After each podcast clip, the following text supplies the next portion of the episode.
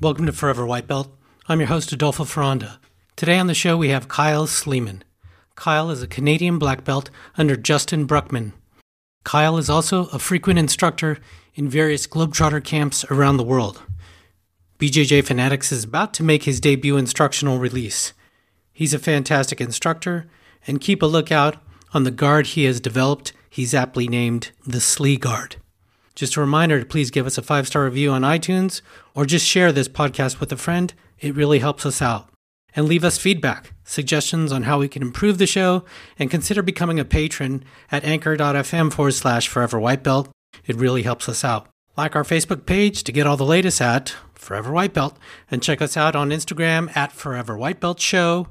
Go buy your Forever White Belt swag at teespring.com/forever-white-belt. We've got hats, shirts, sweatshirts, you name it. And with that, I give you Kyle Sleeman. Kyle the Bull Sleeman. How you doing, Kyle? I'm good, thank you. How are you, sir? Good, man. Good. I met you in Arizona at the Globetrotters camp. It was really fascinating to watch your two classes. You are a part of this Canadian contingency that came and represented there, which was fantastic. You guys were really great. Kyle, can you tell me a little bit about, I was trying to get more information about you online, and it was kind of hard for me to figure out what academy you're at, if you're an academy, and your jiu-jitsu background. I know you're a black belt under Justin Bruckman, correct? Yes, I am. Right. And Justin seems to be a really fun guy. His style of jiu-jitsu and his background seems to be like that old school, super aggressive sub, we're going to get you, kind of kill you kind of thing. And what's interesting about watching your sort of jiu-jitsu is it seems to be there's elements of that, but you also have a modern jiu-jitsu approach, right? Yeah, absolutely. I like the old school style jiu-jitsu that I was taught by Professor Bruckman, because he was one of the MMA pioneers of Canada, one of the first 10 black belts in Canada for Brazilian jiu-jitsu, that is. So I've taken the old school style jiu-jitsu and adapted it to the things that I've created along the lines. And as far as Canada, can you tell us like what academy you're at? Are you at academy? Are you where you're instructing? I'm in Toronto, Canada. Okay. And I'm under Team Cicero Costa. And Team Cicero Costa headquarters in Canada is ran by Fernando Zulik. So I'm under Fernando Zulik and Justin Bruckman. So the academy that I train at, that I teach at, and train at is called Cal Samrat. And we're under the umbrella of Fernando Zulik, who is under the umbrella of Cicero Costa, which is out of Brazil. So it's kind of like a, it's an umbrella sort of thing, right? Right. So then we're Cicero Costa team, but I'm at Cal Samrat Martial Arts. Okay, so Cal Samrat is like an MMA. I mean, they seem to offer everything, right? Yeah, absolutely. They're our Muay Thai. We have world-class instructors that literally are world champions, compete all over the world. A lot of MMA fighters out of there, and in my opinion, one of the best jiu-jitsu academies around as well. Kyle, having watched a lot of your competitions in your style, you do seem to have a very go-forward style. And it was really interesting when I heard you at the camp. One of the things you said is, and it always stuck with me, was I don't want to get into a fight. I just want to win. Yeah. So I don't want to have to get into things that I have to fight you back. I want to use everything you're doing against you. So if you push up towards me, I'm going to let it happen and go to something else. I'm not going to try and match you head to head. Right? Because again, I don't want to fight you. I just want to go around the aggression or around the energy, which is like taking the back is a good example of that, right? Taking the back is you're going around their energy and getting to a position that's in your favor. Now you don't have to fight. Now you can just focus on submitting them. They have to fight to get out, right? So yeah, so certain aspects of placing your body in a position that you have options and you already know that is a better way of staying ahead of your opponent versus getting into a fight. If you don't have options ahead, then it turns into a fight. When did you come to this realization? That's a good question. It just kind of was developed through years of mat time. There's certain things that you can't teach, right? Certain things that you have to learn through years of hardships and adversity. And I feel like that's definitely one of them. I feel like my strength is an asset for me. And I feel like I've spent a lot of years making this mistake of trying to be strong. And so if I can save that for when I'm down and out and I really need it, then I always have that in my back pocket. But I want to go around the energy to begin with. I don't want to fight you. I just want to beat you. right? So that takes strategy. It takes strategy. That's where the art comes into play. You have to figure out a strategy. I'm curious because you have such an extensive competition background. You've done it for so long. Let's talk about how your competitive strategies evolved. Do you have strategies? How do you train for competitions? So I've been competing my entire life since I've been about 7 years old in other martial arts. So coming into jiu-jitsu, I started jiu-jitsu as I was about 21 or 22 years old. So I already had that competitive edge in me, right? I knew how to be a competitor, but I didn't really know how to bring it out in the jiu-jitsu competition scene. That was the tough part because it was different than I was used to. So over time, that built, only try and focus on what I'm good at. I don't worry about what my opponents are doing or look them up and say, oh, they're good at X guard. I need to shut down X guard. No, I'm just not even going to get into X guard. I'm going to play exactly what I got to play off the hop and put you on defense. So you're playing my game. So I only need to focus at what I'm good at. You don't even enter my head. Do you see what I'm saying? Yeah, yeah. Because it doesn't matter to me what you're good at because I'm just going to do what I am good at. So shutting down someone else's game is sort of a secondary thought as opposed to you initiating your own game. If I get wrapped up in a game, I don't think, okay, how do I play from here? I think, how do I get back to what I'm best at from here? So if I get wrapped up in Delahiva, I'm not like, okay, so how do I pass this Delahiva now? Well, no, how do I get back to my best passing position, if that makes sense? Yeah, that's a nice way to sort of frame it and think about it. As far as your students too, are you identifying these things for your students as well, or you're just allowing them to develop whatever resonates with them and then go from there? So in our beginners class or novice class, white belt class, we have like a curriculum to help them get a base foundation of the fundamentals.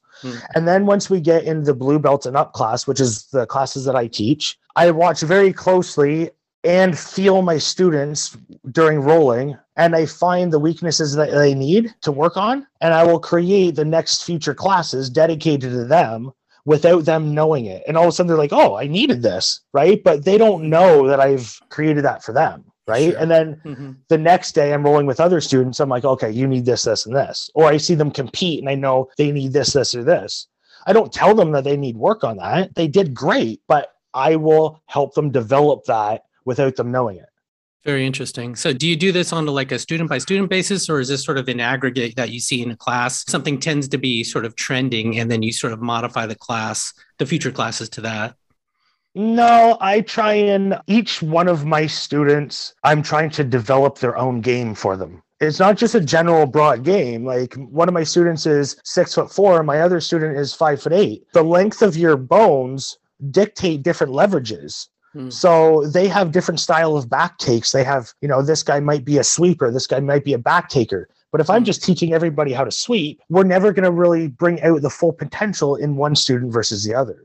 So I feel that I tell my students, you got to go home with homework, write down your game, which moves go into the next move. Like write down 3 good moves from every position and bring them into me. And I'm going to help you formulate a plan.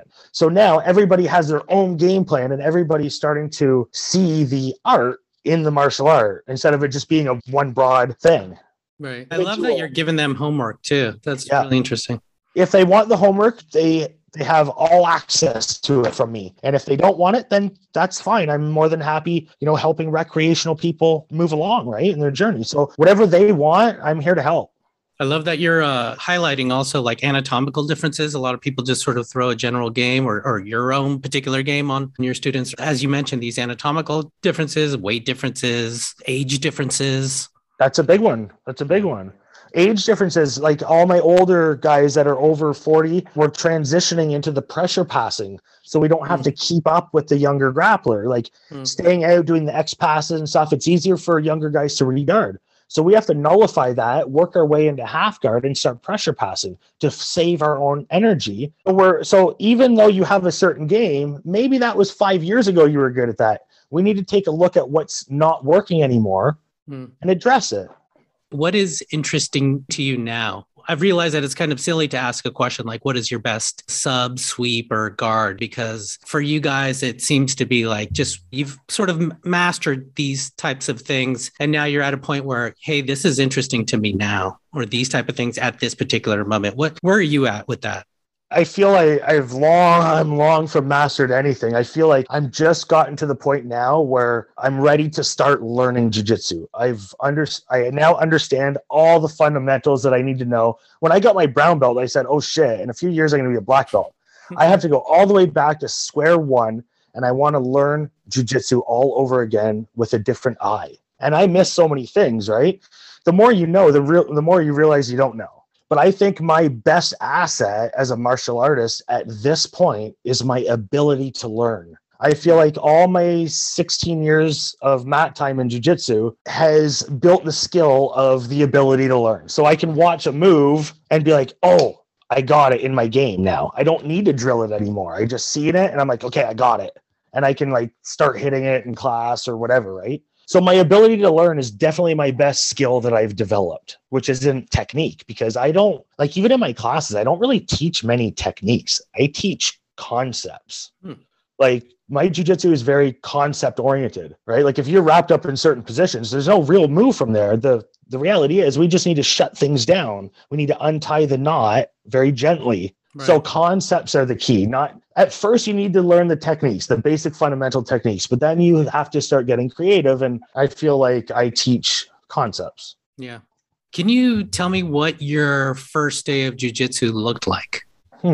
Okay. So my first day of jiu-jitsu, I just finished a judo class when I was about 4 years into judo, and I was probably 21 years old. And I was going to an ice cream shop, Reed's Dairy. I was going to this ice cream shop just to get like a milkshake or something. And I seen this sign on the wall. It said, Brooklyn Martial Arts, Brazilian Jiu-Jitsu. And I was like, oh shit, that's the stuff I seen like 8 years ago on UFC 1. Because I watched UFC 1 when I was 10 years old with my dad and all his buddies on the black box. Because I was living in a martial arts world since the day I was born. So I seen that Brazilian jiu-jitsu, and I did judo because my best friend's grandfather was a coral belt in judo, and he always told me it's the closest thing to jiu-jitsu, and so I was in. You sold, right? When I seen this Brazilian jiu-jitsu on the wall, I was like, oh my God. And there was sweat running from the glass. So I went down in there, and let me tell you, it was a little dungeon. It was like what you seen in Kickboxer. Like behind the scenes that we had little mat areas. Antonio Carvalho, Justin Bruckman, and Richard Danku, they were all training for Japan. They were all fighting in Shuto. Yeah. So I was like, hey guys, I'm looking to sign up. They're like, come back tomorrow and blah, blah, blah. So I showed up the next day, and I got my ass handed to me on a silver platter. And I had my whole life of martial arts before this, right? And I got my ass kicked, and I went home and licked my wounds. I said, man, that's the place I got to be. And from that day on, it was 5-6 days a week for the past 16 years. Did you have a wrestling background at all? No, judo. I had a taekwondo for about 12 years as a kid growing up. Right. Then I got into judo. So judo is my background. But because I'm under UFC fighter Antonio Carvalho, MMA vet pioneer Justin Bruckman, wrestling is a part of jiu-jitsu for us. Like, to me, when people say, oh, wrestling and jiu-jitsu, I'm like, man, it's all the same to me. It's right. I know, like, the headlock, snap down to the double and all these things, that to me, that was just taught as jiu-jitsu. We don't have wrestling like the States does, right? So we're way step behind in that aspect. Is that changing at all? No, like in the States, don't they have like, you can fill a stadium sometimes for high school wrestling, right? We don't have that, man. Like, you know, 1 out of 10 schools has a shitty little wrestling team. That's about it. You have to join actual wrestling clubs outside of school if you want wrestling. Your philosophy of competition. You have a really well-rounded game. I'm curious, when you were competing, are you like a points player? Was that your type of thing? I always want to get the submission because I don't want to burn myself out for the next rounds, right? So the faster I can get the submission, the better. But everybody's good. So like, if I don't get the submission, it's just because I'm not good enough, or they're just as good. Right. So it's hard to say when, like, even at like any level, like when you get to any certain level, like everybody's just as good as you. I'm always hunting for the submission. Like, I always want that right away. I'm always attacking off the hop because my mindset is like, everybody goes in there, okay, pace yourself and play the game. Okay. The game to me is you got whatever, 7 or 10 minutes, whatever the clock is, to sprint that whole time. I need to attack right away, right off the hop, to make you think, oh shit, this is worse than I thought. If I can get you to think that within the first 30 seconds, the edge is in my court. I don't want to start off slow and then they start thinking like, oh, I can beat this guy. And they start building confidence and I don't need that. I don't want to fight you. I just want to beat you. Right? Yeah.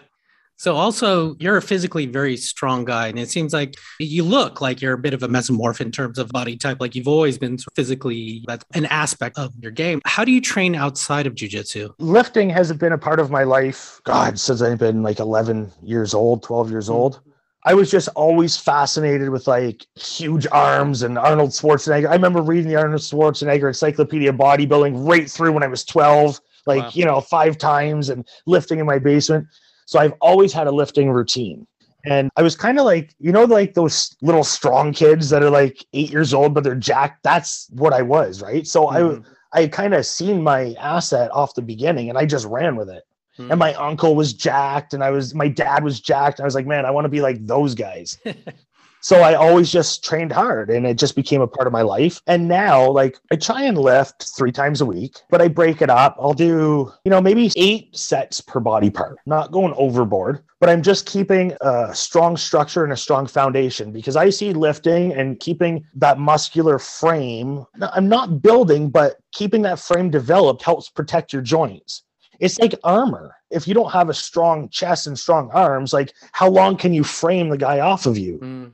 Right. So I see it as my armor. Is my armor weak or is my armor strong? Right. Like if you don't have a good solid stomach, man, your guard is going to die fast. We all know that. Right. So I feel like it's an aspect that goes along with jiu-jitsu as well as the diet. It all goes together. It's all part of the jiu-jitsu lifestyle, in my opinion.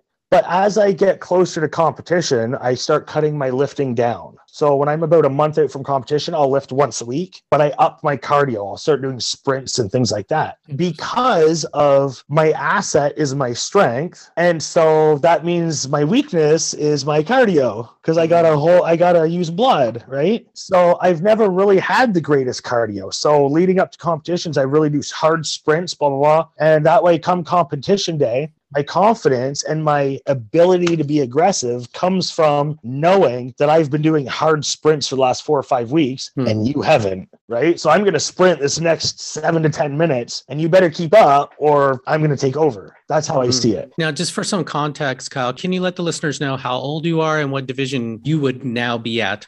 Yeah, so I just turned 39 years old and I'm in, I guess for the IBJJF, it's Masters 2. So going back to the strength training, sort of, let's talk about the modalities. Are you talking about like compound, traditional weights? Are you doing sandbags? Are you doing kettlebells? What are we doing?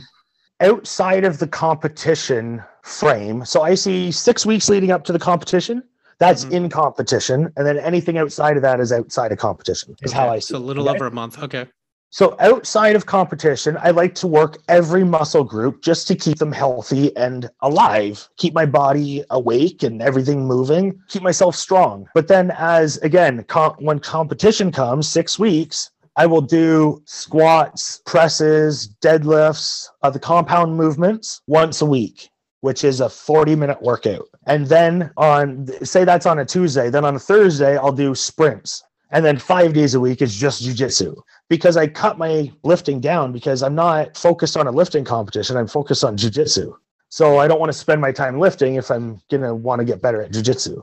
And then in terms of your jiu-jitsu, what does your intensity look like then? 6 weeks leading up to competition, I try and go as hard as I possibly can. I always try and leave the training session on the verge of throwing up. Because you have to be able to push yourself to the next limits, whether that's training with a black belt, going as hard as I can, or a blue belt. Like if I'm training with a blue belt, it doesn't mean I'm like going as hard as I can, like crushing them. It just means like, I'm like, pass. Once I pass, I let you re-guard and I keep going. So at the end of the 5 minutes, I'm dead, but I didn't hurt anybody or I didn't submit you or anything like that. But I worked myself to the bone. So that's how I drill repetitively like that within live rolls. But I always give it 100% for that 5 minutes, take the 60-second break or 40-second break, do it again. And we'll do, leading up to competitions, we do an hour, hour and a half of that. That's a few, like 3 or 4 days a week. Recently, you went to Boston, I believe. Yeah, Boston. You had the honor of recording our BJJ Fanatics instructional. Can you talk about that whole experience? Yeah, so it was really cool to be able to go down there and represent myself and represent my team, represent the Globetrotters and just everybody I know, my friends and family. And to meet Bernardo Faria, to me, that's amazing because like I've got a lot of my philosophies and a lot of my techniques through his videos along my journey, right? So to be able to meet somebody like him is truly an honor. And then to be able to film the instructionals down there was great because I filmed 3 full instructionals during the time I was down there. So I worked really hard. And each instructional will be over 2 hours long. So one of them is a side control domination instructional. So 2 hours and 20 minutes dedicated to side control maintenance, transitions, the key elements, the crossface, the underhook, the hip control. Starts right from beginners and goes right up to advanced rolling back takes to the end. It doesn't matter what level you're at, you're going to be able to find something in here. I think I got 25 different chokes and submissions in it. And that's just in the side control. And then I have a guard pass and connections instructional, which is all the guard passes that you've learned already in your life. But how do we chain them together in multiple redirectional movements to stun your guard playing opponents? That's the key. So this one is my guard passing connections, which shows easy ways to enter good passing positions and the connections along the way. If he posts here, then we're going to go this way and go around the energy and not get into the fight. Those are 2. And then the third instructional is kind of the guard position that I've created over the years. I call it the slee guard, or it's very similar to a knee shield. So half the instructional is a knee shield and half of it's on the slee guard. They work in together. It's like they're webbed together. Mm-hmm. So yeah, that's probably an hour and 48 minutes on knee shield style guard. So sweeps, submissions, knee bars, arm bars, chokes, all that stuff. Like your scissor sweep to mount to arm bar, all the way up to the advanced stuff. I love the slee guard. You taught that in Arizona. It was interesting because I didn't even think there could be a sweep from that position. Can you sort of describe the position and what's happening with that sweep? Yeah, so with that position it's kind of like a double knee shield sort of, right? So I got my normal knee shield, but when you have a normal knee shield, usually you have a half guard hook on the bottom. But I don't have my half guard hook on the bottom. I have my knee across your belly, which is controlling your hips. So my one shield's controlling your upper body. My next shield's controlling your hips. And then my arms are controlling your far arm. So I have everything blocked, right? So that's kind of the position, a little explanation of the position. And then there's all kinds of sweeps, submissions, loop chokes, all kinds of stuff from there. So yeah. Very cool. Very cool. I really look forward to that instructional. You know what? Actually, I think the first one will come out like a couple weeks before the Globetrotters camp. Oh, wow. So like anybody who purchases them, I'll be at camp and I'll be able to spend some time with you guys on the side and go over it one-on-one or as a group or whatever, and make sure everybody understands it before I go home after camp. When that becomes available, look for it, definitely pick it up. And then if you have the opportunity to go join that camp or future camps with Kyle, it sounds like you could pick his brain about the instructionals and any questions you may have, right?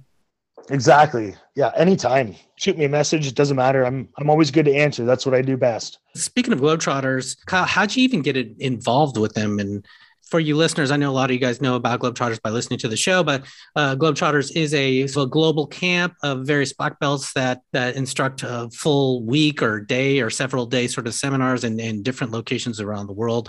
Kyle, please let us know how that happened. I went to my first camp, I guess, in 2017 or 18 as a brown belt, and I went there and I had a blast, met all kinds of cool people from around the world, made all kinds of connections, and I wanted to go back the next year to see everybody that I met, all those friends that I met. So I went back the next year, and I was just like kind of a regular at the local USA camps. And eventually I had the honor to start instructing at them. So that's pretty cool. Yeah. So I started off actually when I was a brown belt, I started doing the in-class workshops at some of the camps. So I was doing like diet and nutrition for performance seminars. And then once I got my black belt, I was able to get the position as an instructor. So that's super cool. just the opportunity to go around to different camps, wherever in the world. It's such a great opportunity. And like what Christian's done is so cool, man. Who wouldn't want to live that lifestyle, man? He's went everywhere in the world, and he's a super cool guy, right? So why wouldn't you want to support somebody like him and what he's created? So I'm super glad to be a part of that. Kyle's referring to Christian Gogart, who's the founder of BJJ Globetrotters. Kyle, how do you even put together like a class? How do you conceptualize and organize these things? That's a good question. I've taught so many classes. I kind of just like I said before, is I kind of just like, what does one of my students need? And then I'm like, okay, he needs guard passing. So I'm going to create a class on guard passing. And then I'm like, as soon as people are like, yeah, that was a really good class. I'm like, okay, I'll just like put that in my back pocket and maybe take it to camp. But a lot of the times, like I give an idea. I'm like, who wants to see this, this, or this at camp? And then people say, oh, we want to see this. And then I'll kind of just like, I know so many millions of moves that I can just create it like that, right? Like I can create 10 different classes in the next 5 minutes, you know? There's so much stuff going in my head, through my head, that I can easily make up 30 classes, but making up one's harder because I have so many ideas. You know what I mean? Yeah. I have so many ideas that it's easier for me to make 30 or 50 classes than it is to make 2. I want to do everything. How do you deal with that? Like these camps, because they're not like students that you're with for years or months or whatever. It's a brief exchange. So how do you deal with that? So what happens is before the camps happen, Christian will post on the Arizona page or the USA camp page, all the instructors will offer up 4 different classes and all the participants will vote upon those classes. So the 2 that people voted on the most, those are your classes that you're going to create for the camp.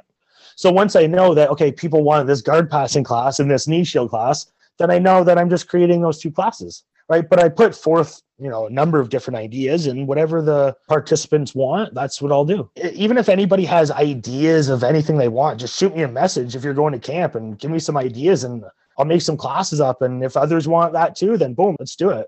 So going back to the academy and where you're teaching, can you tell me like what's unique about your academy? So I'm at Cal Samrat Martial Arts in Bowmanville, Ontario. And what's unique is, like I said before, every single instructor there is world-class in their art. And it's pretty cool to know and to be co-workers with other world-class competitors in different arts, right? Because for me, I'm not just a jiu-jitsu martial artist. I'm a martial artist in anything, right? It's all the same to me. Like, so to me, it's cool to be around other people with the same passion, but in different arts. Neat. And we got a lot of black belt instructors at our academy too that are awesome. So it's really cool to coach alongside them as well. That is interesting because you've lived the full physical optimizing lifestyle. I didn't even realize that you had an expertise in nutrition and this kind of thing as well. From the weightlifting, the exercise, the nutrition, the various martial arts that you study. It's sort of a 360 of this whole optimization.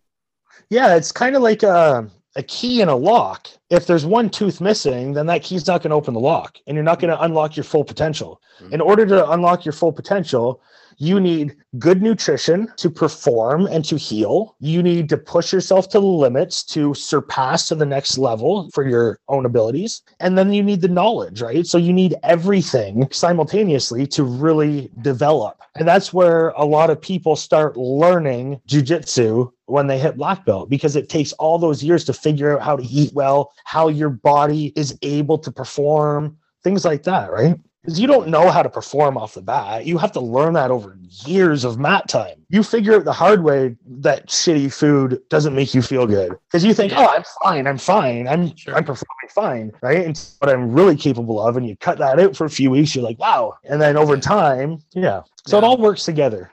What makes a great BJJ student? What makes a great BJJ student is their ability to be coachable. If they're coachable, I can help you bring out your best potential. That doesn't mean like, oh, I'll help you become a world champion or I'll help you become a tournament winner. That is a side effect of bringing out your best potential. So the key is to bring out your best potential. Can you define what a coachable is to you? Yeah, coachable is like, I used to be like hard-headed where my coach would say, take a couple days off. And I'm like, I can't. And I'd keep training. Like that's not coachable. And I learned over time that you got to be coachable. Like if I tell my student, you need to take a couple of days off, I don't need to explain why, but there's multiple reasons why your body is lacking nutrition and needs nutrition and blah, blah, blah, right? So if you're coachable and I'm just like, you take a couple of rest days, you take a couple of rest days, you train tomorrow, you do this tomorrow, blah, blah, blah.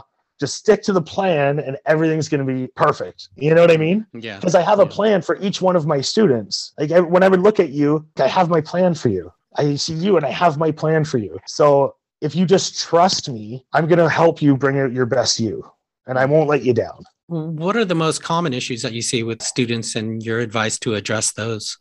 Everybody's different. So you have people that aren't training enough. Maybe they have a little bit of excuses that they need to get over that's in their head. A lot of people make excuses and don't train enough because they don't see the potential in themselves that I see in them. And that's a tough one. Some people train too much to the point where they burnt out. And I'm like, you're not going to make it 4 more weeks of competition unless you chill. And then they don't. They end up getting strep throat a week before or something, right? So there's all kinds of problems from this side to this side and everything in between. Some people lack their cardio, but they want to focus on their best assets rather than their weaknesses. And it's just everybody's different and everybody's journey is different. Like I had shit to work on at blue belt that was different than purple. You know, once I addressed those issues, man, there's next issues that arise. And still today, like once I feel like I've clicked and I've learned something. Well, if I don't have a next issue to deal with, then I'm stagnant. I always have to be looking and improving and constantly evolving at all times. So now that you've mentioned the belt color, can you give it the obligatory advice, general sort of advice in terms of like, what should you be working on at each belt color? Everybody's going to have different games. So maybe this guy's using Spider Guard at blue belt and he's just working on that. But this guy's working on De La Riva. Maybe he's never going to be a Spider Guard player. So we don't really need to hone in on that. But what we need to do is hone in on the defense to it, right? So maybe he's doing Spider Guard at blue belt and he's doing the defenses to it. So it all depends on the individual. Some people learn the Barambolo at blue belt. Some people learn the Barambolo at first degree black belt. It all depends on what your teacher brings to the table, how he teaches, if they have a set curriculum. If you have a set curriculum, I feel that there's not a lot of evolving that's going to happen because we're stuck to this. So it's much more nuanced to you than just white belts should be working on defense. Blue belts, I think you should just escapes. Purple belts should be starting to think about attacks. Yeah. Okay. So white belts, you should always be working on all the fundamentals. You should learn the close guard. You should know 2 or 3 good close guard sweeps and 2 or 3 good close guard submissions. You should know 2 or 3 good close guard breaks, 2 or 3 good close guard passes, 2 or 3 good mount escapes, 2 or 3 good mount attacks. 2 or 3 good side control escapes, 2 or 3 good side control, right? So the basic fundamentals you should definitely have before blue belt. So blue belt, I feel like you should be in the game now. You should know the game, and now you should be developing those positions. Can you tell us what makes a great BJJ instructor?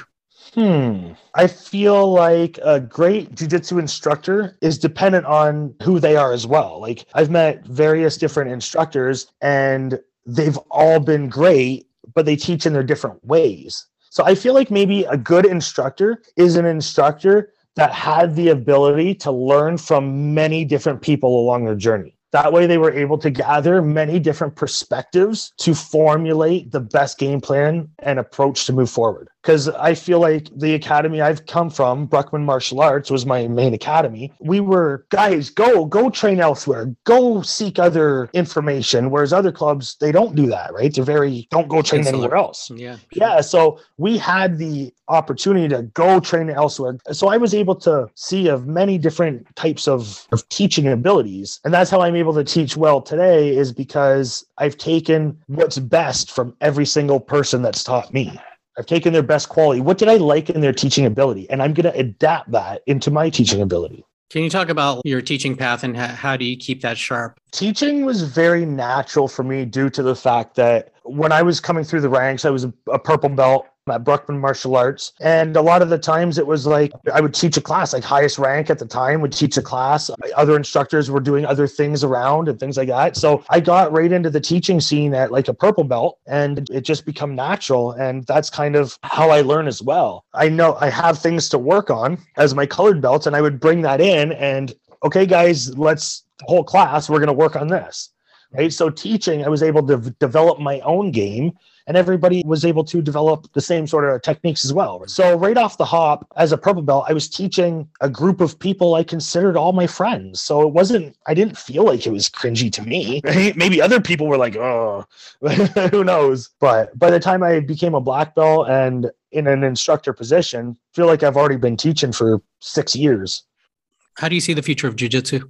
That's a very good question. I see the future of jiu-jitsu evolving because everybody's getting better and the new wave is coming out, like the Rutolo brothers and like for example, like my niece is 13 years old. She's been doing jiu-jitsu since she's been 7. When she's like 22, she's going to be like a black belt that's been doing jiu-jitsu since she's been 7. Like that new wave is going to be ridiculous. So jiu-jitsu is going to be at such a high level.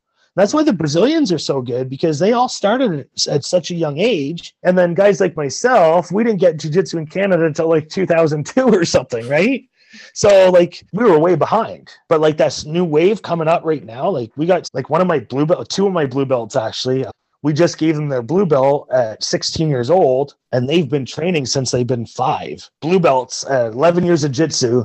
Man, these guys are going to be like, not going to be, they already are insane. Unbelievable. 16 years old. He's going in, they're going in adult divisions and cleaning house. Unbelievable. So it's going to blow up. Gi and no gi is going to blow up for sure. You bring up a great point too. Let's touch on the belt system now and the way it's evolved. You brought up 16-year-old blue belts that are incredible, right? And we could talk about someone like Okola Bate from Art of Jiu-Jitsu, who was a blue belt, now a purple belt, who is routinely beating the highest level black belts, So it makes us sort of look back. I mean, initially people who did not know who someone like that was, you know, entitling these things like blue belt crushes black belt, right? When really you need to think about the context of it. Like you said, the duration of training at the young age and that kind of just the evolution of the art. Can you give me your thoughts on belt ranking system and what does it mean anymore? Well, yeah, that's a great question. It means a lot to the person who's earned them. That's about it, right? And I feel like it's very valuable to earn something along the way. Like some of my students work so hard that they've earned a pat on the back. So I feel like belts are your own accomplishments along the way. Like a university certificate, that doesn't mean anything to anybody else. Only you, the person who's earned it. That's all it is, right? It doesn't mean where you stand in the world amongst other fighters. I don't see it like that. Because I have students that are 55 years old with 4 kids, going to university, trying to pay that, coming out twice a week. And you put in 3 years of mat time, man, you're going to be decent, right? So like, you're going to get your next belt. You don't have to be the best in the world. You don't have to beat like Cole Abate. You're 55. You got kids. You show up. That's earned my respect. Right? So there's various reasons why people get belts and stuff like that. But in my eyes, there's many qualifications that you need to address. Like whether you're 20 years old and a student or you're 55 years old, in my opinion, you need 2.5 years at a belt and be consistent. And at the end of that consistency, you need to be able to show some skill and show that you've learned in that 2.5 years, right? So there's two things that need to meet together to be looked at for your next rank, in my eyes. Say you're a blue belt and you've been a blue belt for 12 months, but you're killing brown belts. You still got 1.5 years to go. You're still going to wait 2.5 years. You're just going to be a really awesome blue belt. And I'm not going to give it to you early just because you're awesome and be an average purple. So again, it's about bringing out your best potential, right? So you're going to, in my club, you're going to be a white belt for 2.5 years, no matter what. You're going to be a blue belt for 2.5 years, no matter what. You're going to be a purple 2.5 years, no matter what. So it's up to you how much you're going to develop in that time. Now, that doesn't mean that at 2.5 years, you're getting your next belt.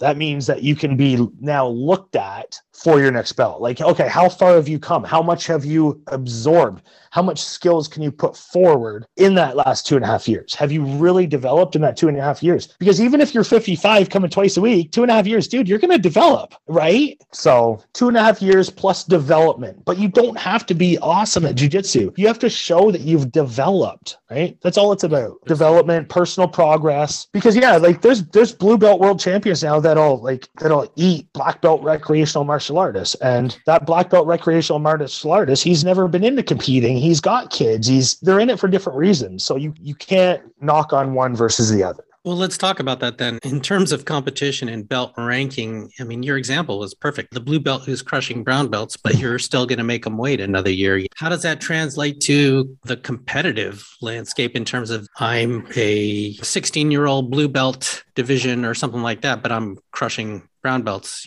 How does IBJJF adjust for that?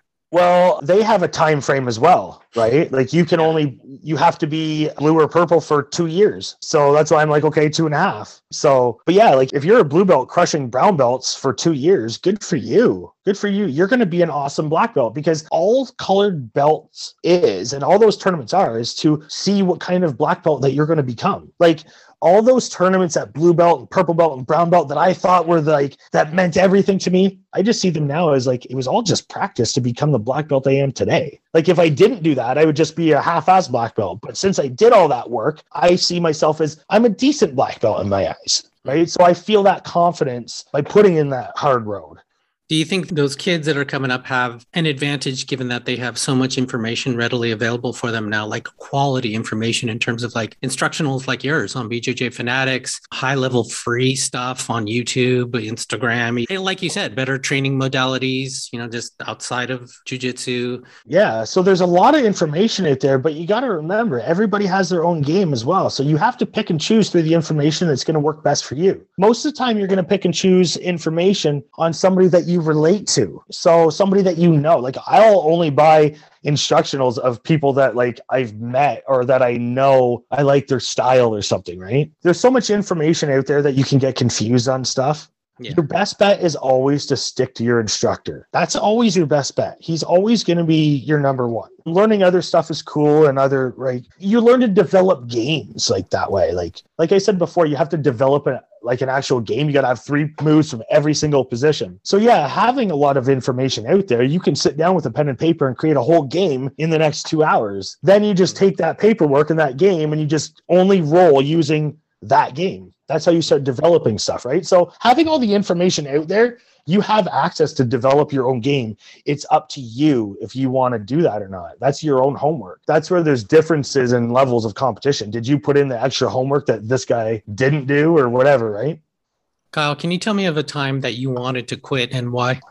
There's never been a time that I wanted to quit, because I am a martial artist since the day I was born. So to quit would be quit being me. It'd be like, hey, are you fed up being you? Do you want to be somebody else? Hell no, right? This is who I am. So I've been through knee surgeries, major rib injuries where I've been out for 6 months, back injuries, things like that. There's times that I looked at it like, man, I don't know if I can keep this up. Not that I wanted to quit, but I just thought like, how is my body going to endure this and blah, blah, blah, right? But as you go and as you get better, like, I don't really get hurt anymore. I don't do that dumb shit that I used to do. Like when you're like, you flail your body this way or flail your body that way, man, you're going to get hurt. Like at this point of my jiu-jitsu career, I can train full out competition matches with people.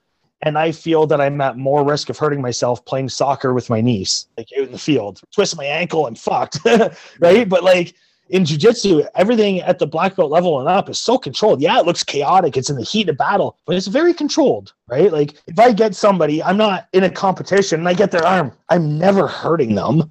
I'm holding it there and going to slowly apply, but they can always trust that I'm never going to hurt anybody, right? So I feel like in jiu-jitsu, I'm not going to get hurt by somebody else. I'm just going to get hurt by like being athletic. And so I've never really had the wanted to quit, but I've had the how am I going to continue, right? And you just keep going. You just suck it up and you go. Like literally the jiu-jitsu journey is about bumps in the road and overcoming it. Right. Like I just overcame my last bump in the road. Okay, so what's next? Like bring on the next bump and I'll get over that. And then I'll bring on the next bump. I'll get over that. I'll keep training. I'll keep living my life. But it's about like bring on the next shit. People see it like, oh, bad things come in 3. No, man, suck that shit up. Get over that hump and let's go. Keep going. Bad things don't come in 3. Just your mindset is thinking that way. That's interesting. Yeah. So a lot of it for you is like psychology, and you've conditioned yourself to exactly stuff and to push through, huh? Yeah, it's going to happen. Like, you know, I might get a flat tire in the next couple of days. That's okay, man. I'll just deal with it when it happens. Like, I don't need to stress about it. You deal with things as it happens. If you get put in a bad position and rolling, that's like getting a flat tire, man. Just chill, relax, think, and get out of there. On to the next one. You touched on this a little bit earlier in terms of like instructionals that you would buy from practitioners you would trust and admire. Can you tell us like some jiu-jitsu practitioners that you do admire and why?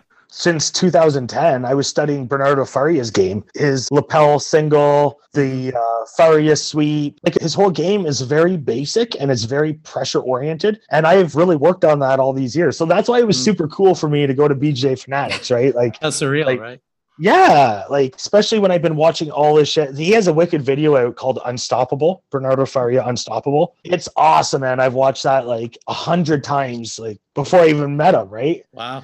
Coyotera. Oh, yeah. Coyotera had a really good half guard instructional. I studied that one for a long time. But to be honest, I never really bought a lot of instructionals. I developed from that time through trial and error on my own. Mm-hmm. Because I've come from other martial arts, I feel like my mindset for developing artistically is there. So yeah, I learned, like once I understand the basic fundamentals, I've just kind of developed my own stuff. How about just competitors that you admire? Competitors that I admire. Oh man, out right now is Tynan Delpra. Oh yeah, have you seen him? He's holy shit. Yeah, I've been watching all his matches and I go back, and I'm studying his guard passing and I'm like trying to drill it and roll it. Man, unreal. Mendes brothers, love those guys. Meow brothers, love those guys. Leandro Low, I watch all Leandro's Low stuff. Oh man, he's fantastic. Cyborg, watch all Cyborg stuff. Marigali, watch all Marigali stuff. Yeah. Like he's incredible. Did you see what happened to him? Your thoughts on what happened? Yeah, like I don't know. Like he gave the finger and he got DQ'd. Yeah, your thoughts on that? Dude, I think that's real hard. You don't like the guy came from Brazil. You put money for him, sponsors and blah blah blah, training, and you don't do that to him. I don't know. I would never break somebody's heart like that, man. Like, you know, talk to him after, say, hey, man, like a little more respectful or something like that. And he would be, I guarantee he'd be like, oh, I'm sorry. Like I got out of hand, emotions, right? He would have apologized. Like, well, the organization could have just done a finger waving or a statement rather than, you know, a DQ. That's 100%. So yeah, it was very odd. They had something against him, obviously. Who knows? I'm sure there's tons of politics that we don't know. So who else besides Medigali? Muhammad Ali.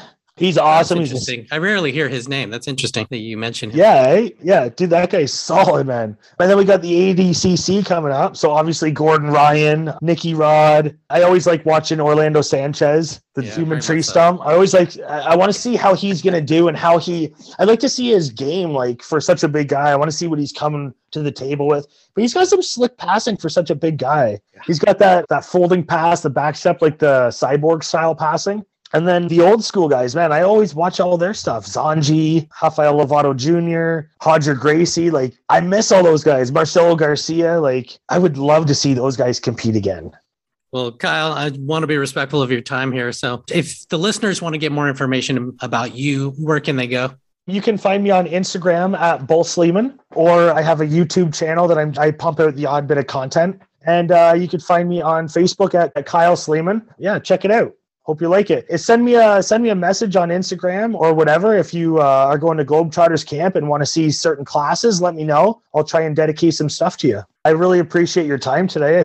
All right, everyone. Thanks for watching and listening out there. Really appreciate it. I'm your host, Adolfo Ferranda. Please give us a 5-star review or subscribe and do the whole thing on iTunes and tell all your friends about it. Share the podcast with a friend. It really helps. And we will see you guys next time. Kyle, thank you very much for your time. Appreciate it, man. Thank you very much. It's an honor for me.